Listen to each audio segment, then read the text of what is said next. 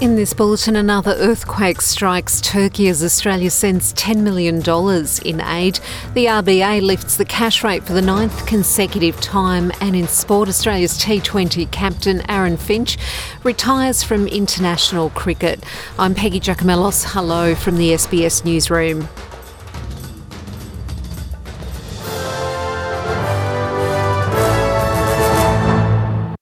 Turkey has been hit by another earthquake as the death toll from the two powerful earthquakes on Monday surpasses 4,300. The quake, measuring 5.6, has struck central Turkey at a depth of two kilometres as rescuers continue to search for survivors under the rubble of collapsed buildings. An earthquake measuring 7.8 struck southeast Turkey and Syria in the early hours of Monday, and a second just hours later hitting central Turkey and the Syrian capital of Damascus.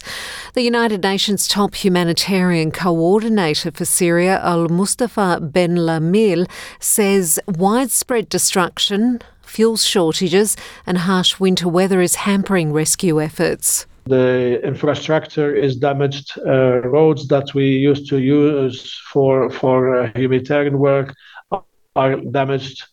We have to be creative in how to get to the people and how to get to them the, the assistance. But we are working hard. Those people already needed assistance. And now they will need more of that assistance. Australia will provide $10 million in humanitarian aid to assist with recovery and cleanup efforts in Turkey and Syria following the two catastrophic quakes. Freezing winter weather is hampering efforts by rescuers to find more survivors and is adding to the plight of those injured. Prime Minister Anthony Albanese says Australia's aid assistance will be administered through the Red Cross and humanitarian agencies.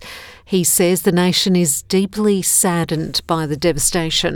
Can I uh, extend Australia's deepest sympathies and condolences to the families and communities that have lost loved ones. We have seen thousands of deaths and tens of thousands of injuries through this tragedy.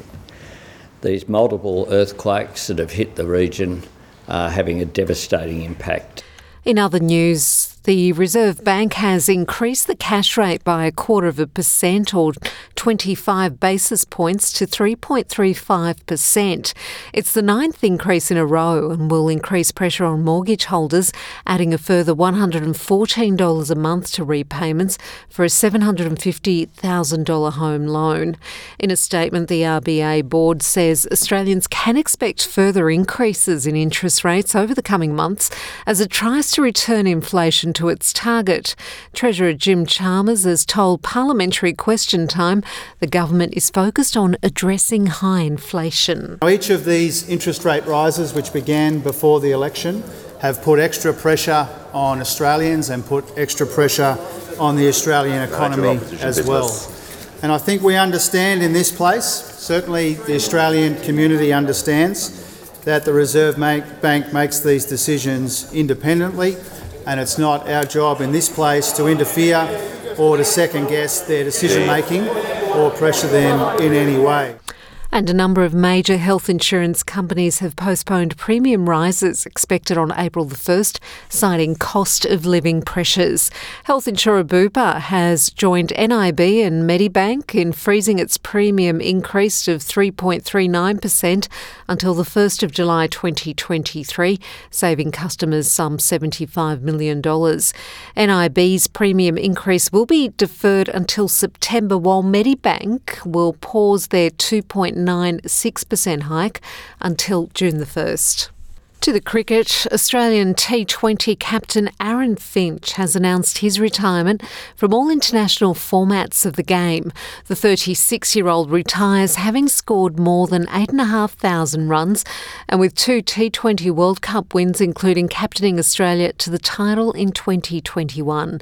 Finch, who plans to continue playing in domestic leagues around the world, says it's been an amazing journey. When you're on the road for best part of 12 years. You go through some highs and you go through some lows, and to always have my family there to support me has been amazing. I'm very grateful and very thankful um, to all my teammates that I've played with it's been a pretty amazing ride, and I don't think it's t- until you finish up that you sit back and you you reflect on it and you realise some of the friendships that you've made and some of the experiences that you've had over 12 years playing for Australia. It's it's pretty amazing. He also put forward Steve Smith or Glenn Maxwell as possible contenders to succeed him in the T20 captaincy role. I'm Peggy Giakoumelos. That's the latest from the SBS newsroom. Check out more analysis of the day in news in our podcast, SBS News in Depth.